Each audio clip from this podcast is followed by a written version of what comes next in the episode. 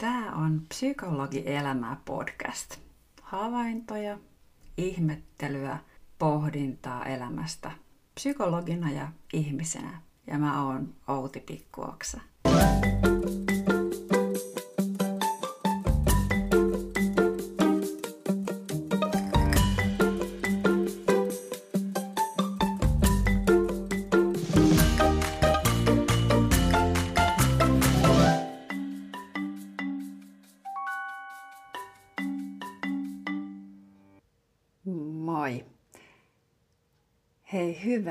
Ystävän päivää. Se on nimittäin nyt tänään, kun mä teen tätä jaksoa ja mä ajattelin, että sen kunniaksi mä teen tämmöisen ystävänpäivä extra spesiaali jakson tähän ja se tuli vähän tälleen niin kuin extemporeen, mutta ystävyys ja yksinäisyys, josta aion tänään myös puhua, on valtavan tärkeitä asioita ihmisen elämässä.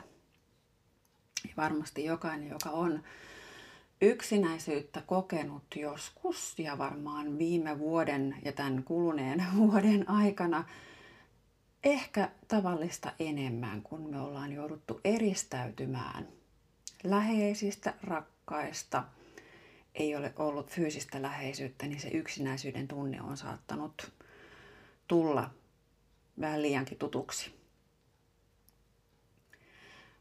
Hmm, mä itse en tällä hetkellä koe itseäni erityisen yksinäiseksi. Mulla on aivan mielettömän ihania ystäviä, mutta voisin sanoa, että mä oon tehnyt sen asian eteen aika paljon töitä, koska asia ei suinkaan aina ole ollut näin. Mä olen kokenut myös elämässäni paljon yksinäisyyttä. Ihan konkreettisesti tilanteita, joissa ei tuntunut olevan kavereita lapsena. Mä oon elämässäni muuttanut monta kertaa. Ja niinpä sitten siis kouluaikoina kiinne lapsuudessa, niin, niin aina sitten sen uuden kaveripiirin luominen ja, ja niin kuin kaiken alusta aloittaminen on ollut työlästä mutta ehkä juuri sen takia olen sitä joutunut paljon harjoittelemaankin. Samoin ö, opiskeluaikana lähdin ihan toiselle paikkakunnalle ja se uusiin opiskelukavereihin tutustuminen oli ehkä poikkeuksellisen työlästä, koska mä aloitin alun perin opiskelemaan ainetta, joka ei ollut siis psykologia – vaan äh, indologia, eli intian kielet ja kulttuurit, Etelä-Aasian tutkimus. No, miten päädyin tällaiseen ainevalintaan? Se on ihan oma tarinansa, en mene siihen sen enempää, mutta pointti on se, että sitä aloitti mun kanssa kaksi muuta, jotka oli silloin mun mielestä ikäloppuja. Eli varmaankin jotain tällaisia keski-ikäisiä niin ei sieltä oikein löytynyt sitä omaa kaveriporukkaa. Nykyään satsataan onneksi uusien opiskelijoiden verkostoitumiseen aivan eri tavalla kuin silloin kultaisella 90-luvulla, kun minä olen opiskellut. Silloin jäi käytännössä katsoen yksin. Pari kertaa tapasin tuutoria, mutta se liittyy enemmänkin vaan opiskeluasioihin ja opintojen järjestämiseen. Ja mä muistan, että sen ensimmäisen opiskeluvuoden mä olin todella, todella, todella yksinäinen. Mulla oli kyllä poikaystävä, mutta en juurikaan tuntenut muita. Tein kyllä erilaisia yrityksiä tutustua, kävin jossain ainejärjestötapahtumassa ja niin edelleen, mutta ei oikein tuntunut löytyvän sellaista omaa viiteryhmää. No, Tilanne siitä kyllä sitten parani opiskeluaikojenkin aikana, mutta sitten en, enemmän tai vähemmän elämässä on ollut sellaisia vaiheita, että on ollut yksin. Muuttanut vieraaseen maahan tai vieraalle paikkakunnalle tai muuten vaan elämäntilanne muuttunut. Ja yksinäisyys tuntuu tosi kipeältä ainakin mä itse koen, että se ihan suorastaan sattuu sydämeen ajoittain. Se on aika ahdistava tunne ja herkästi saa oman elämän tuntumaan merkityksettömältä. Ja valitettavasti yksinäisyyteen tahtoo liittyä sellainen kierre, että kun ihminen tuntee itsensä yksinäisyydeksi, yksinäiseksi, niin se oma arvostus, itsen arvostus laskee, elämä tuntuu merkityksettömältä, alkaa käpertyä sisäänpäin, tulee paljon sitä kielteistä ajattelua, mistä puhuin viime jaksossa, kun ne aivot alkaa siellä päpättää kaikenlaista negatiivista storia, ja sitten ei lopulta edes enää haluakaan mennä tutustumaan uusiin ihmisiin, koska käsitys itsestä on valmiiksi jo niin huono. No, mitä tälle voi tehdä? Mä ajattelin, että mä puhun siitä vähän tarkemmin tämän podcast-jakson lopussa, koska paljon voi tehdä.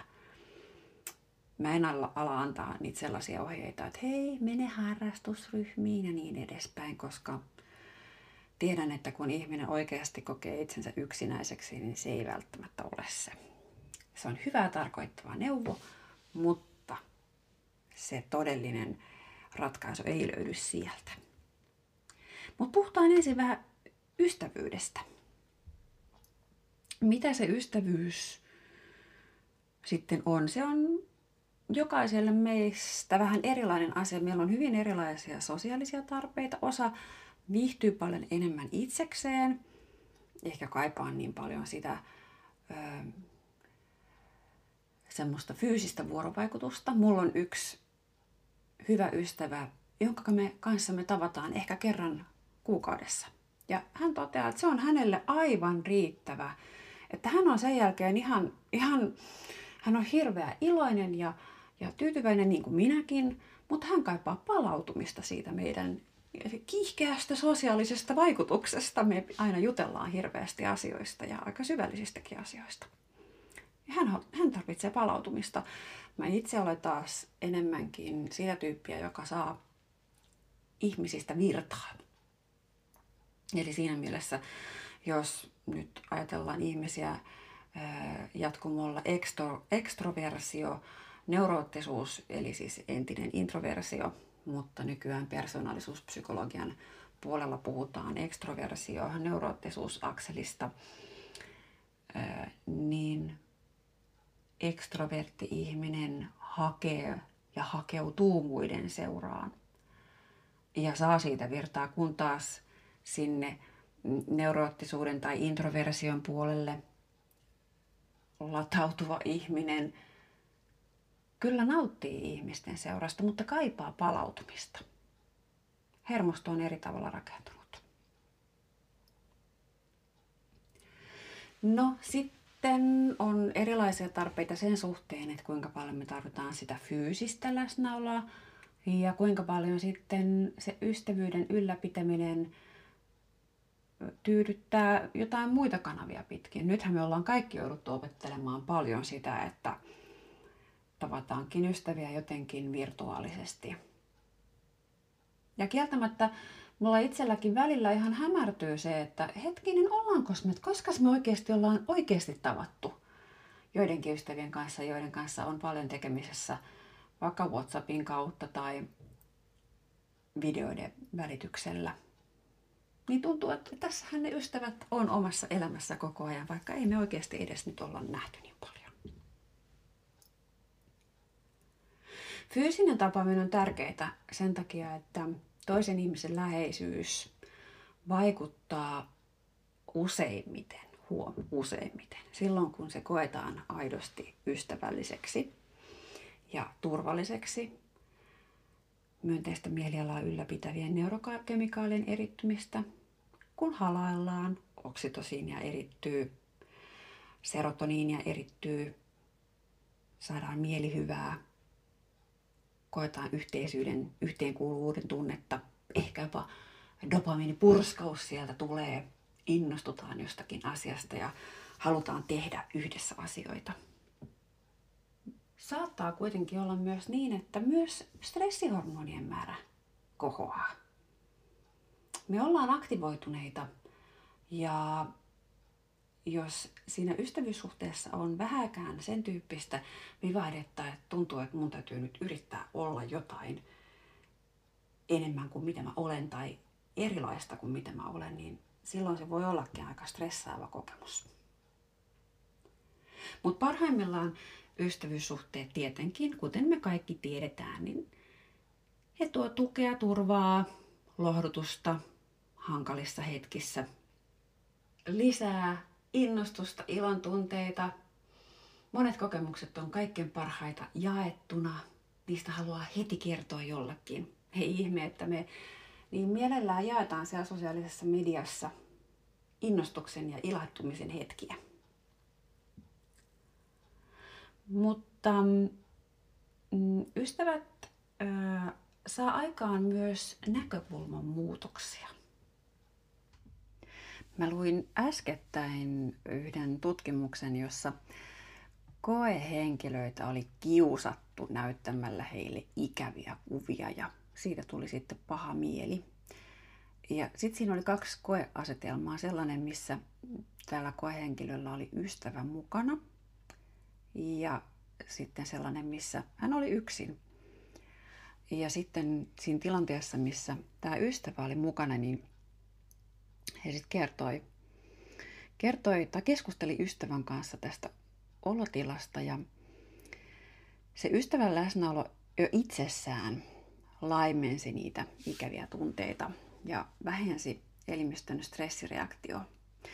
Mutta mm, nämä henkilöt kertoivat tästä ikävästä tunteestaan vähän eri tavalla. Ää, siinä oli paljon enemmän semmoisia ehkä vähän ää, kepeämpiä sävyjä. No, ei tämä nyt ehkä niin vakavaa ollutkaan. Tai toisaalta voin nähdä tämän asian myös tästä näkökulmasta. Ja jos mietin itse, tai varmaan ehkä sullekin tulee mieleen, että näinhän se oikeastaan on, että ei tämä nyt kauhean yllättävä tulos sinällään ollut. Useinhan sitä kertoo omista omista vastoinkäymisistään vähän silleen niin kuin puolivitsillä jopa. Ja löytää sieltä ne humoristiset piirteet sellaisessakin tilanteessa, kun itse siinä tapahtumien keskipisteessä on tuntunut kyllä ihan karseelta. Eli me saadaan tältä tavalla ystävällä kertomalla ei pelkästään lohdutusta, vaan jo vaihtoehtoisia näkökulmia itsekin ja me tuotetaan niitä itse, mikä tässä on oikeastaan kaikkein tärkeintä ja mielenkiintoisinta. No, ystävän tai ystävien lisäksi tärkeää on tietenkin myös yhteisö. Yhteisön hyvää tekevä vaikutus. Ja se voi joissain tapauksissa ylittää jopa mm, muut terveellisen elämän vaikutukset. Mm, mä olen ollut myös kiinnostunut ravitsemuspsykologiasta tai opiskellutkin siitä vähän pidemmälle ja jossain vaiheessa, jossain vaiheessa kävin sitten siihen liittyviä tutkimuksia läpi kirjoittaessani viimeisintä kirjaa Lohturuokaa. Niin mieleen jäi erityisesti yksi tutkimus, jossa seurattiin tällaisen italialaisen kyläyhteisön hyvinvointia. Hyvin tämmöinen perinteinen tiivis yhteisö, jossa syötiin perinteistä italialaista ruokaa, eli siellä ei säästelty pastassa. Jotiin viiniä ja syötiin rasvaa. Ja kuinka ollakaan tässä yhteisössä oli poikkeuksellisen vähän näitä meidän länsimaisen elämäntyylin mukanaan tuomia elin tapasairauksia, eli sydänverisuonitauteja, kakkostyypin diabetesta ja niin edespäin. He olivat harvinaisen terveitä ja pitkäikäisiä vielä kaiken lisäksi. Siitäkin huolimatta, että se dietti oli kaikkea muuta kuin virallisten ravitsemussuositusten mukainen. Mutta tämä kyläyhteisö oli myös poikkeuksellisen tiivis. Yhtä köyttä pidettiin ja, ja tavattiin ihmisiä, vietettiin paljon aikaa toreilla, julkisissa tiloissa, yhteisissä tiloissa, baareissa, varmastikin myös kahviloissa ja niin edespäin. No sitten tästä samaisesta kylästä muutti paljon, paljon väkeä Yhdysvaltoihin jossain vaiheessa. Lähdettiin siirtolaisiksi. Ja sitten se elämäntyyli muuttui lähemmäs tällaista perinteistä länsimaista amerikkalaista elämäntyyliä, jossa oltiin kiireisiä, ajettiin autolla, tehtiin pitkää päivää töissä, ei juurikaan ehditty pitää yhteyttä ystäviin, sukulaisiin niin kuin ennen. Ja se elämä tapahtui aika pitkälle siellä oman kodin työpaikan ympärillä. Niin kuin, no, aika lailla sellainen samantyyppinen elämäntyyli ehkä kuin meilläkin on täällä, täällä Suomessa. Ja tämä porukka alkoi sairastaa. Siellä alkoi olla sydänkohtauksia, aivoinfarkteja, kakkostyypin diabetesta, veren rasva-arvot kohos, kolesteroli lukemat nousi pilviin yhdessä vuodessa. Tilanne muuttui ja jatkui vaan huonompana. Ja tälle ei keksitty mitään muuta selitystä. He nimittäin jatko edelleen näiden omien perinteisten ruokiensa syömistä amerikkalainen, amerikkalainen italialaisväestö on aina osannut pitää kiinni traditioistaan. Se me varmaan tiedetään jo vaikka kummisetä elokuvista. No joo. Mutta siis he jatkoi edelleen tätä ruoan puolesta aika lailla tätä perinteistä linjaa, mutta nyt terveys kärsi.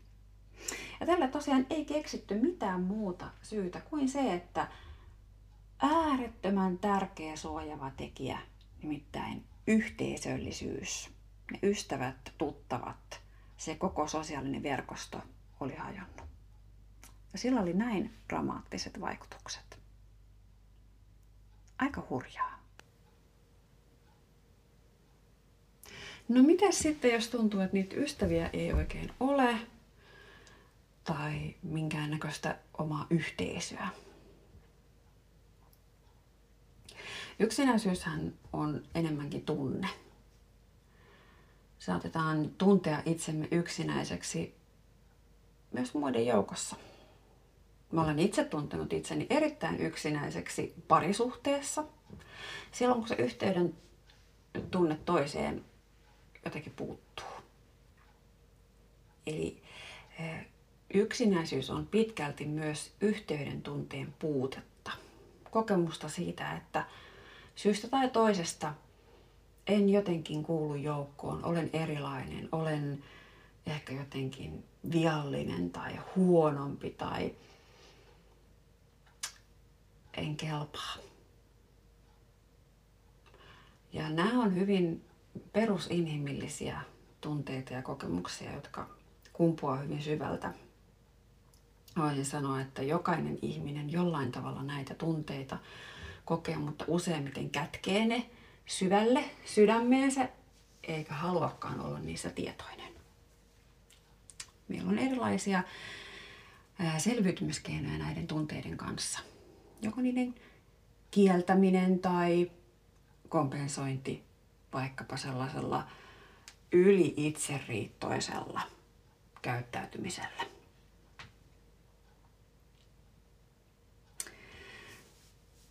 No, mä tuossa aikaisemmin mainitsin nämä hyvää tarkoittavat neuvot siitä, että kuule, menepä nyt sinne työväenopiston harrastusryhmään ja löydät sieltä sitten sitä samanhenkistä porukkaa. Tai menet vaan kuule juttelemaan niiden kavereiden kanssa, että, että kyllä ne kuule siitä. Hmm, kun se olisikin näin helppoa. Mä väitän, että kaikkein tärkeintä yksinäisyyden tunteen voittamisessa, ja minä en ole ainoa, ja tätä tukee moni tutkimustuloskin, mutta myös mun omakohtaiset kokemukset. Ensimmäinen tärkein askel on tulla ystäväksi itsensä kanssa. No, mitä se sitten tarkoittaa? Mm, jos sä mietit nyt itseäsi, niin miltä tuntuu? Miten, sä, miten suhtaudut itseäsi? Ajatteletko, että hei, mä oon ihan hyvä tyyppi. Yes, kyllä tää tästä, mä oon ihan mukava. Itse asiassa ihan kivan näköinenkin ja hyvin oon hoitanut hommani. Vai onko siellä se sisäinen kriitikko, joka jäkättää, että kuule, nyt kello on tässä 15 vai 10 sunnuntaamuna, että vieläkään ole peittänyt petiä. Ja olisiko pitänyt käydä kampaajallakin, että nyt toi tukkakin rehottaa ihan miten sattuu. Olet ihan, ihan noitaakan näköinen. Tai voi vitsit, nyt oikeastaan sun pitäisi olla kirjoittamassa sitä sun lopputyötä psykoterapiakoulutukseen. Ja tässä sä vaan lätiset jotain podcastia. Hmm. Mulla voisi olla myös tällainen sisäinen ääni. Ja ehkä pikkiriikkisen siellä onkin. Mutta se, minkä kanssa mä oon tehnyt paljon paljon töitä, on itsemyötätunto. Itsensä hyväksyminen. Itsemyötätunto, taidot, ne on siis taitoja, joita voi opetella, on viime vuosina, viime vuosikymmenen aikana saavuttanut yhä enemmän suosioa. Itsemyötätunnosta alkoi ensimmäistä kertaa puhua yhdysvaltalainen tutkija Kristin Neff ja Christopher Germer toisena. Ja he tekevät nykyään paljon yhteistyötä. Ja, ja tämä Kristin Neff on siis koulutukseltaan psykologian tohtori, psykoterapeutti, tutkija. Anteeksi, hän on tutkija ja tämä Christopher Germer on psykoterapeutti. Mutta Kristin Neff omien kokemustensa kautta jo siellä mm, väitöskirjan tekovaiheessa, jos nyt oikein muistan, kiinnostui itsemyötätunnon käsitteestä. Se pohjaa sinne buddhalaiseen psykologiaan, johon pohjaa tällä hetkellä moni modernin psykologian uusi suuntaus ja teoria. Ja vähän käytettykin. Kuten vaikkapa mindfulness, joka nyt ei liity pelkästään psykologiaan, vaan, vaan yleisesti mielen ja kehonkin hyvinvointiin. Mutta se itsemyötätunto kuulostaa mun mielestä aina semmoiselta niin vähän jotenkin lällykältä ja keinotekoiselta. Että mä usein sitä mun asiakkaillekin suosittelen ja sitten mä näen, saan sen semmoisen tietyn katseen. Yeah. okei. Okay. Mutta mm, mitä se sitten oikeasti tarkoittaa?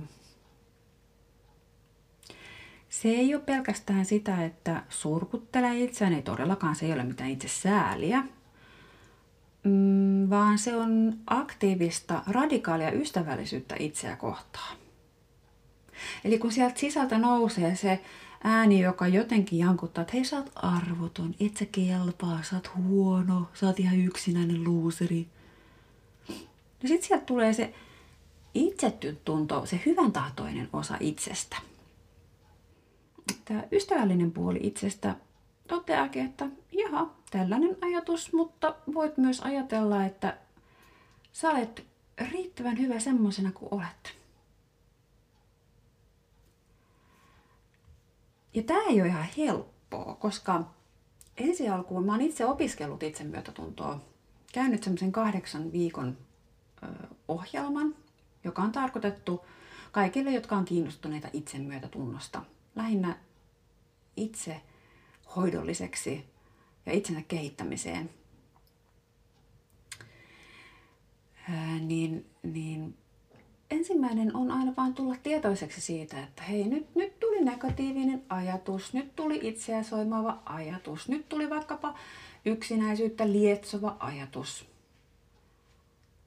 ja todeta, että mm, enpä ole tämän ajatuksen kanssa samaa mieltä. Ja sen sijaan, aina kun sieltä mielestä herää negatiivinen ajatus jostain sieltä aivojen uuminista, en tiedä mistä näytöksestä aina kumpuakaan, niin minä voin ajatellakin siihen tilalle, että mm, joo, mutta minä riitän sellaisena kuin olen. Ja ehkä mun omassa kokemusmaailmassa kaikkein merkittävin mm, lääke siihen omaan yksinäisyyden ja erillisyyden tunteeseen on ollut ensin lähteä ystävystymään itsensä kanssa, itseni kanssa. Hyväksymään itseni sellaisena kuin mä olen. Mä olen monessa suhteessa puutteellinen. Jos olet kuunnellut minun jaksoni paskamutsi-syndrooma, niin sieltä löytyy aika paljon ehkä mm, viitteitä siihen, että todellakin se äityys ei ole ollut mulla mikään semmoinen niin kuin huipputaito, johtuen omasta levottomasta mielestäni ja tarkkaavuushäiriöstä. Se on saanut myös yhtä sun toista muuta toilailua elämässä aikaan. On monia asioita, joissa epäonnistun, mm, joissa olen todellakin vain ihminen. Saatan antaa lupauksia, joita en pysty pitämään. Sekoilen kalenterin kanssa.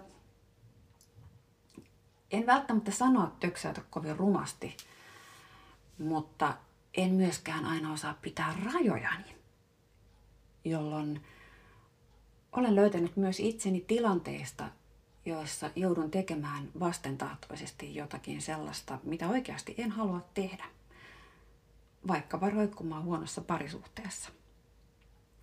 Ja siitä jos jostain tulee kyllä aika luuserifiilis. Niin mulle kaikkein tärkein on ollut radikaalisti sen itsemyötätunnon opettelu. Olin sitä vähän harjoitellut jo ennen tätä kahdeksan viikon ohjelmaa, mutta mä luulen, että se antoi mulle tosi ison sysäyksen eteenpäin. Sitten myös elämäntilanteeni muuttui ja aika moni semmoinen stressi- ja kuormitustekijä elämästä jäi pois. Erosin huonosta parisuhteesta muun muassa, vaihdoin työkuvioita ja niin edelleen. Ja lähdin aktiivisesti etsimään ja ihmettelemään sitä, että kuka mä oikein olen. Kävin meditaatio kursseilla ja meditoin Teen myötätuntoharjoituksia, jotka on kuulkaas hemmeti vaikeita. Tuntuu hirveän keinota, sieltä tehdä vaikkapa jotain mettaharjoitusta, joka on loving kindness harjoitus, jossa tosiaankin itselle hoetaan tämmöisiä aivan absurdin tuntuisia hokemia, että olkoon niin, että olet onnellinen ja olkoon niin, että olet turvassa ja olkoon niin, että olet terve ja bla bla bla bla bla. Ja minusta oli kauhean niin kuin, outoa niitä tehdä alkuun. Mutta mm, niin se vaan on, että kun sitä sinnikkäästi tekee kerta toisessa jälkeen. Että on vähän niin kuin semmoinen hullu puutarhuri, joka istuttaa ne siemenet maahan ja käy niitä joka päivä hoitamassa. Se on ehkä jossain vuoren rinteellä se oma pikku palsta siellä. Sinne joutuu kiipeämään ja vähän työlästä ja vaivalloista ja ehkä kantamaan vedetkin sinne. Siitä huolimatta vaan sitkeästi joka aamu tekee sen matkan ja taapertaa sinne omalle pikku kasvimaalle. Mitään ei tapahdu. Jatkaa tätä kuukauden mitään ei tapahdu vieläkään. Mitä hittoa? Niiden pussien hän luki, että piti itää viimeistään kolmessa viikossa ja mitään ei tapahdu. Heitänkö koko homman sikseen? Houkutus on suuri.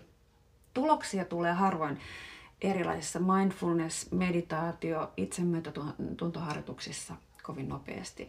Pysyviä, pysyviä tuloksia siis. Hetkellisesti olo voi kyllä helpottaa, mutta sitten jossain vaiheessa tulee aina semmoinen njä hetki. Mutta sitten vaan jos jaksaa taapertaa sinne vuoren öö, juurelle tai minne. Lienee pengermälle ja, ja hoitaa sitä omaa pikku kasvimaata. Ja sitten lähtee jo vähän sillä ajatuksella, että no, ei siellä kuitenkaan mitään ole, mutta minä nyt menen sitten. Kuitenkin, kun tästä on vähän niin kuin tullut jo tapa, niin kas vain siellä eräänä päivänä onkin noussut maasta pieniä taimia. Ja sitten se kasvu alkaa tapahtua kohisten.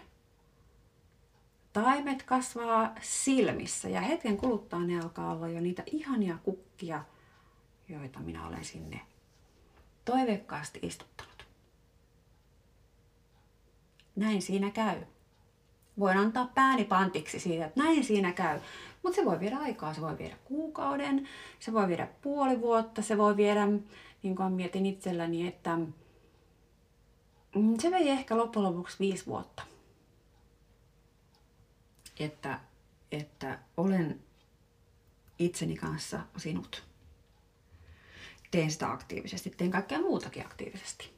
Ja miten ollakaan, siinä kävi niin, että tämän prosessin aikana, siinä toki on tapahtunut muutakin, mun ystäväpiiri on laajentunut aivan huomattavasti ja ystävyyssuhteet, myös ne vanhat ystävyyssuhteet on muuttuneet paljon syvemmiksi. Ja kun mä itse mietin, että mikä siinä oikein on takana, että miksi näin on käynyt. Toki mä olen tehnyt myös paljon töitä niiden ystävyyssuhteiden eteen. Mä pidän jatkuvasti yhteyttä, mä ehdotan kaikenlaista yhteistä tekemistä. Jossain vaiheessa tuntui, että minä olen aina se, joka ehdottaa, että olenko minä vähän hölmö, kun ei siitä toisesta kuulu mitään. Mutta tein sitä silti. Ja mitä enemmän aloin rakastaa itseäni, niin sitä avoimemmin uskalsin olla myös se, mikä olen. Ja muun muassa kertoa omista hyvinkin henkilökohtaisista asioistani, jakaa niitä toisen kanssa. Ja tämä on ehkä se, mitä me mm, pelätään vähän liian paljon. Tämä ei ole siis sitä, että minä vaan jauhan ja sauhuan niitä omia asioitani ja sitten kun olen saanut sanottavani sanottua, niin sitten moido, vaan siihenhän kuuluu vastavuoroinen jakaminen. Kuuntelen myös, mitä sillä toisella on sanottavaa.